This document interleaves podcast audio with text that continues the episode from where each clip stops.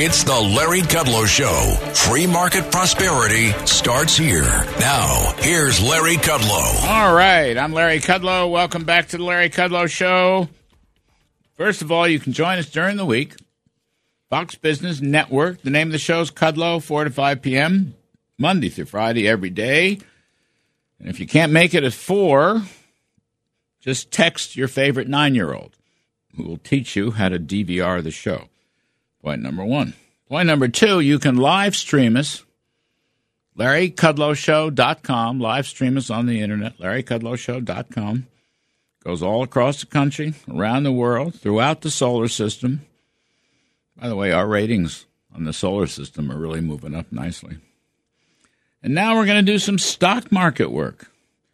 And we bring in my dear friend Michelle Girard, head of U.S. NatWest Markets, and Mike Ozanian, assistant managing editor for Forbes Media and co-host of the great show Forbes' Sports Money, plays on the Yes Network. I've been watching that show. It's a good show.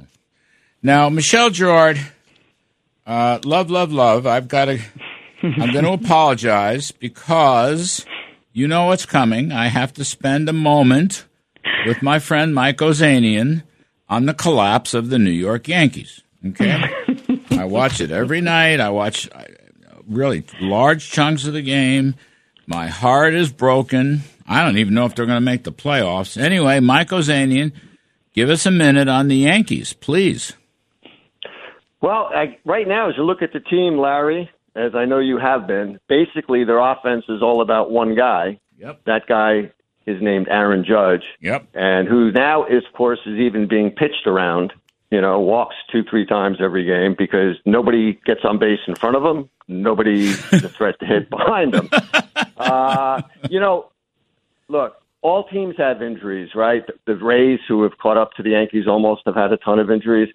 I, I, I hate to say this, and I, and I think I'm dead wrong. I think when we had a chat a couple of months ago when the Yankees were, you know, 15 games in first place, I was taking the view that, you know, when these other guys even start hitting better, guys like LeMahieu and so forth, you know, they're going to do even better. What actually has happened, I think, is we've seen the weakness in how the Yankees have been constructed, whereby there are too many guys that strike out too often. That's it. Don't get on base enough. That's it. And and and that's really what it's it. down There's to. no contact hitters.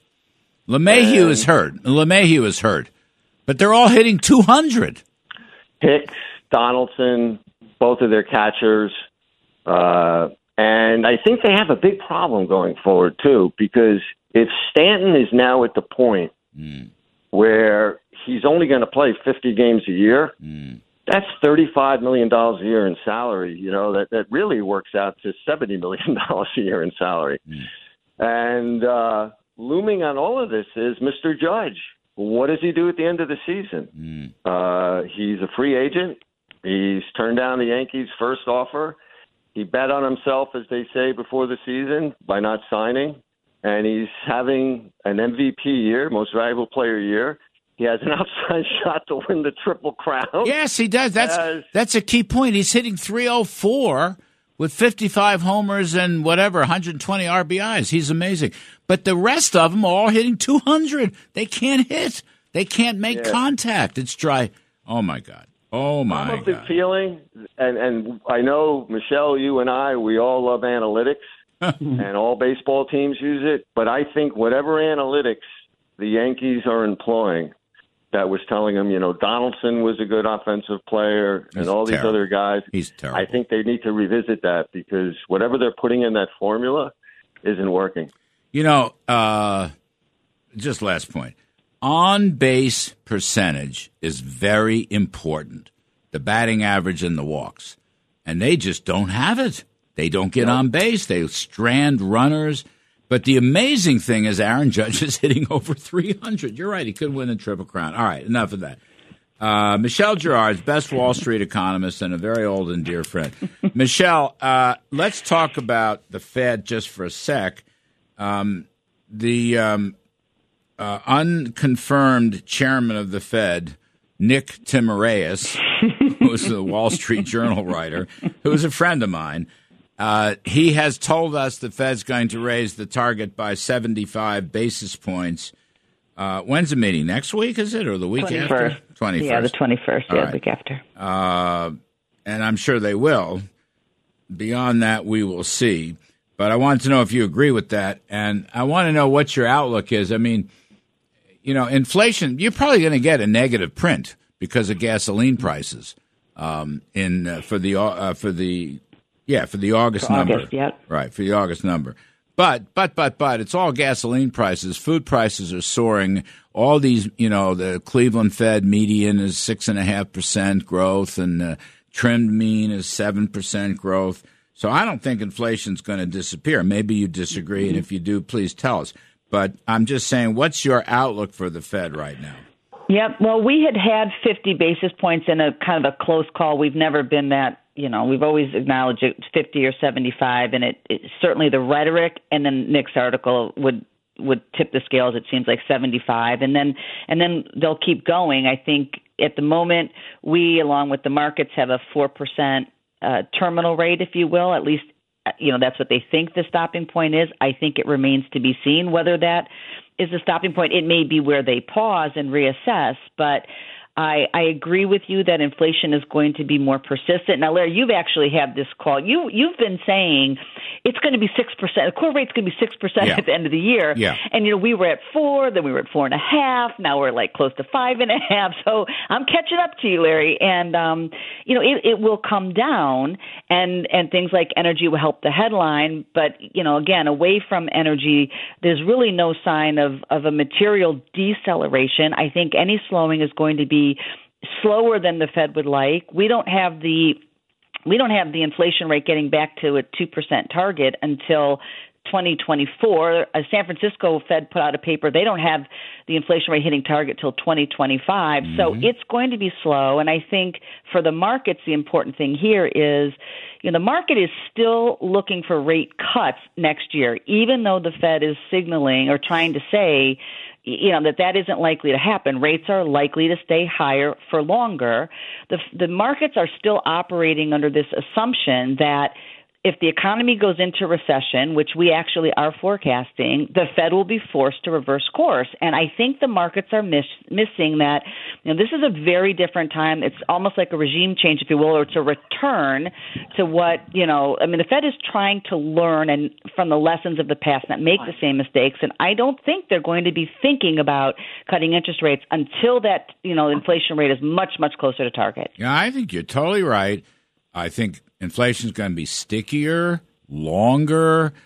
They are a long ways from 2%. I don't care what gasoline price. I mean, I'm glad gasoline prices coming down for the sake of the American worker and fam- typical family, but it's going to be a slog. You know, Michelle, they'll take I, the way I was reading uh, Jay Powell's speech, and, you know, I listened to Jim Bullard, who I think's the smartest guy, plus his uh, former research uh, uh, assistant um, Chris Waller, uh, who with Donald Trump's backing, I appointed, I put him on the Fed. Mm-hmm. Um, you know, those guys are trying to tell you. They, look, they'll take the unemployment rate all the way through six percent, Michelle.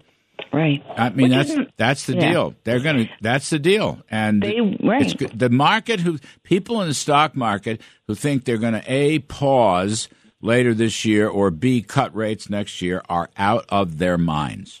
Yeah, they're not going to do it. No, I, I again, um, I think that they want to front load the the rate hike, yes, and then I yes. think you know, again, they may pause.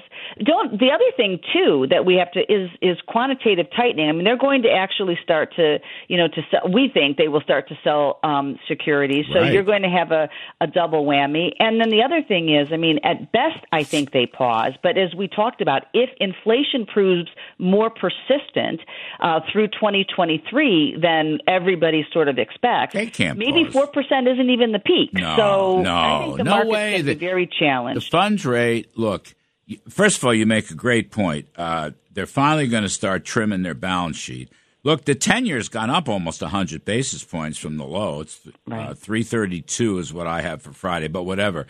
Uh, we haven't seen the peak in market rates, and we sure haven't seen the peak in the Fed funds rate. Come on, they can't do that. I mean, they right. could slow them from 75s to. You know what? I could let's go back to last spring. I stick with what I said. They should have raised the funds rate a full point every single meeting until you actually see the inflation indexes coming down rapidly. That's what they should have done. Because Bullard Bullard made a point last week. He said, "Let's not drag this out." Right. right? Right. The, the sooner they get back to you know price stability, quote unquote, then the faster the economy can recover. The cavalry's coming. The Democrats are going to lose both houses. The Republicans are going to, you know, stop spending and they're going to start t- cutting taxes or trying to, or they won't raise them, and that'll help. And they're getting rid of these regulatory shackles around the economy. But I mean, the Fed's got work to do. The only th- other thing I want to ask you is Michelle, don't you think Nick Timiraos should be confirmed as the Fed chairman? I'm, I'm, he's the only straight shooter. it's almost like a mini FOMC meeting. Like as yes. soon as that article hit, yes. it was like the markets. It was almost as if the Fed had acted. so it's quite funny. you know, I know him very, very well. He covered me when I was in the White House. He's a very smart guy. He's a very smart guy, and he's he. Look, they're leaking to him, and he puts it right out. We all know that game. Anyway, let's take a quick break. I want to get Ozanian back in here. We got to figure out what the investment strategy is and uh, what the GDP is going to look like. Uh, so we're talking to um, Michelle Girard. Uh, who's with Nat West and Mike Ozanian, Forbes Media, and Sports Money. I'm Kudlow. We'll be right back. This is the Larry Kudlow Show. Now, back to the Larry Kudlow Show. Welcome back, folks. We're talking stocks and the economy. We got Michelle Girard from NatWest Markets and Michael Ozanian from Forbes Media and uh, Forbes Sports Money on the Yes Network. So, Michael Ozanian, uh, I don't know if you agree with what Michelle and I were saying.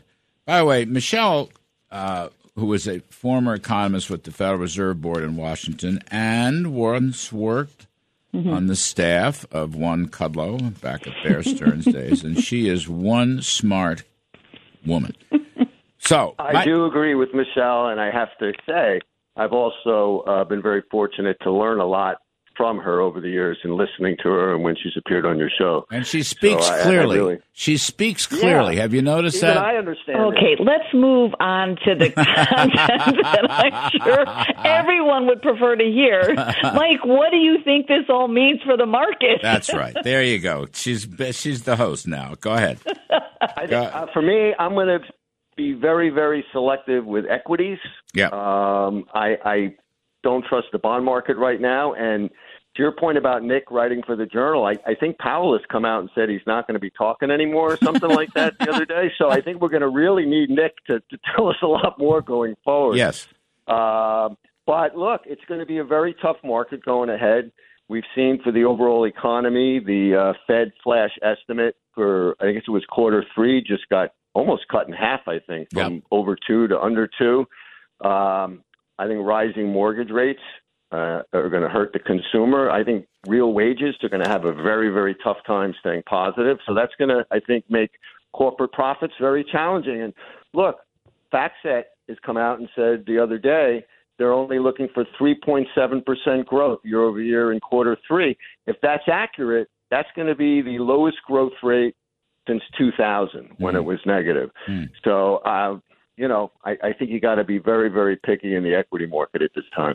Do you buy energy, or what? What would you buy if you were picking around? I, I look. I think one of the overlooked sectors of the American economy are the railroads, uh, oh. and I, they've become they've become e- incredibly efficient through technology huh. and and through how their generators power the trains and everything. And for my money, uh, probably the best run or, or one that there isn't another one running better is Union Pacific. Mm. They they continue to have earnings growth. They continue to have revenue growth, uh, and they pay a nice 2.3 percent dividend. And their, their PE is you know right about at the market at 17. So I, I really uh, like that. And as an out player on all this stuff happening around the globe on inflation, I like the Australian dollar, mm. which I think has fallen a little bit the past two weeks. But uh, I think as Australia starts to ratchet up its tightening for fears of inflation. I think that bodes well. They also sell a lot of commodities, mm. so I also like the Australian dollar. U.S. dollar's pretty darn strong. Yeah. Yeah, I mean the yeah. U.S. dollar's strong, and it's made up some not only against foreign currencies, but it's it's been strengthening against commodities. So there's yeah, that. We've seen that, yeah. As the CPI has sort of leveled off, we've seen the, mm. the, the U.S. dollar get, get, stronger. And for that, I'd kind of stay away from emerging market stocks. Right, because they'll get clobbered if interest rates keep going up. U.S. rates. Exactly. Michelle Girard, um, uh, to Mike's point, the uh, GDP tracker from the Atlanta Fed's gone from 2.6 to 1.4. Now they're going to revise it, obviously, when we get the new numbers in from the rest of August. Mm-hmm. But um, what are you thinking here about the economy? And uh, was, uh, I mean, we're on the front end of recession, or whatever the semantics are. But what's your outlook for for uh, the economy, GDP, and just one um, one uh, appendix to that? Uh, Mike mentioned mortgage rates. I'm just looking here. Thirty year mortgages are back to six eleven. Right. Wow. Uh, right. Housing's in pretty lousy shape, I th- right? I mean, yep. Uh, oh yeah. Star- Housing was down sharply even in the second quarter, and it's I mean double digits, and it will continue to, you know, uh, to be a big drag. So, um, so what's the outlook? Yeah, we well, as I mentioned, we did actually put in a formal uh, recession into our forecast, oh. and um, you know I think we're we're right around one and a half in the third quarter. You know, we had negative, obviously, quarters in the first of the year, but they really weren't reflective of where the economy was. There were mm-hmm. some, you know, special factors with inventories and trade, and um, consumer spending was still positive. If you, you know, if you X out some of those categories, if you look at kind of domestic demand, although we did have some weak investment numbers in the second quarter, but in general, it, I think that the negative GDP numbers didn't really reflect where the economy was. And even now, I mean, we'll get retail sales this week. Uh, I think actually it's going to show that that the consumer is still sort of holding in. The, the, some of the anecdotal reports on back to school shopping have mm. been have been you know holding up. I mean, they're not necessarily strong, but they're but they're holding up. Um, and so, so we have a one and a half percent gain in the third quarter, and then it turns negative, and and and fundamentally negative. Where you start to see in the fourth quarter, we've got growth down. I think it's one and a half percent, but mm. we've got declines kind of across the board: consumer spending, investment, housing. You know, now you're actually seeing the start. I think of what is really you know the recession, and we've got negative growth continuing into the first half of next year. It's you know it's not easy um you know it's it's going to be difficult and painful obviously but this is the economic cost that you know it will that we need to bear in I think in order to bring inflation down. I just don't think that the you know and the Fed I think recognizes this when you talk about their willingness to drive the unemployment rate up. The only way we're going to bring you know inflation down is to slow demand. Hopefully, and you mentioned tax cuts. I mean, it would be great to get some fiscal uh, stimulus, um, fiscal action in the form of tax cuts, not spending, that will help increase the supply side of the economy as well. But you know, um, and in the interim, that what the Fed Fed is, I think, more directly able to control. The name of the game to bring inflation down is to really get you know demand down, which is effectively to slow the economy down to a point that I think ends up you know leading to recession. Yeah, you know, you're right. Look, these the dopes run in Washington right now are not going to give us any supply side help. Michelle, just one uh, kind of a quirky question, but look at California and about 10 other states are banning gas powered automobiles. Yeah. I mean, this is an insanity, insanity. But my question to you is what's that going to do to car sales? uh, because seriously. the supply to switch isn't there. You know, the problem is uh, at the moment, um, I think they want to do that by 2030. I mean, at the moment, I think electric vehicles account for something like 8% of the cars on the road. I mean, you just can't, you know, you can't find the supply. Um, and so I think that will be, I mean, on some level, I guess you could argue it might spark demand in some areas at the expense of others. But um, I think all of these kinds of policies are you know are, are incredibly problematic um, mm. and and I think that that's going to be something we end up um, you know that that we'll have to see how it plays out. Where I actually thought you were going to is is just given the environment um, that we're in, you know, this whole e where ESG comes together with the realities of of the current situation, kind of with Ukraine. I mean, some of the you know the the policies that we've you know the government wants to put forward is, is clashing with the realities of mm. of the current situation as well. And and so I I, I think you know, I, again, I think with all of these perhaps well intentioned ideas, the realities of the constraints and the implications of what that actually means in the transition period is, is quite tricky. It's, it's not tricky, it's catastrophic. There's nothing tricky about it. It's catastrophic. You yeah. know, Mike Ozanian, I got 30 seconds. We're all going to buy EVs, but Gavin Newsom won't let you plug in the battery. You can't recharge well, it because there's no electricity well, in California. I got to get out of here. They don't have the grid. Yeah, I know. Yeah, the grid. control, Larry. Yeah, control. Mike Ozanian and Michelle Girard. Terrific stuff. All right, folks, stick around.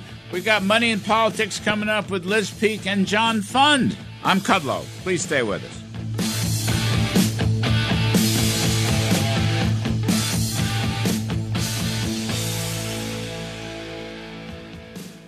This is Greg Kelly for Priority Gold. What does it mean to be America's precious metals dealer? It means that you're in touch with the hearts and minds of those who love this country, value our freedom, and want to protect the future. Priority Gold is that precious metals dealer. They've helped thousands of Americans back their retirement with solid gold and silver. Call Priority Gold at 888-506-6439. Receive free shipping, free storage, a free investment guide, and one of the best purchase experiences in the industry. Call now or go to prioritygold.com.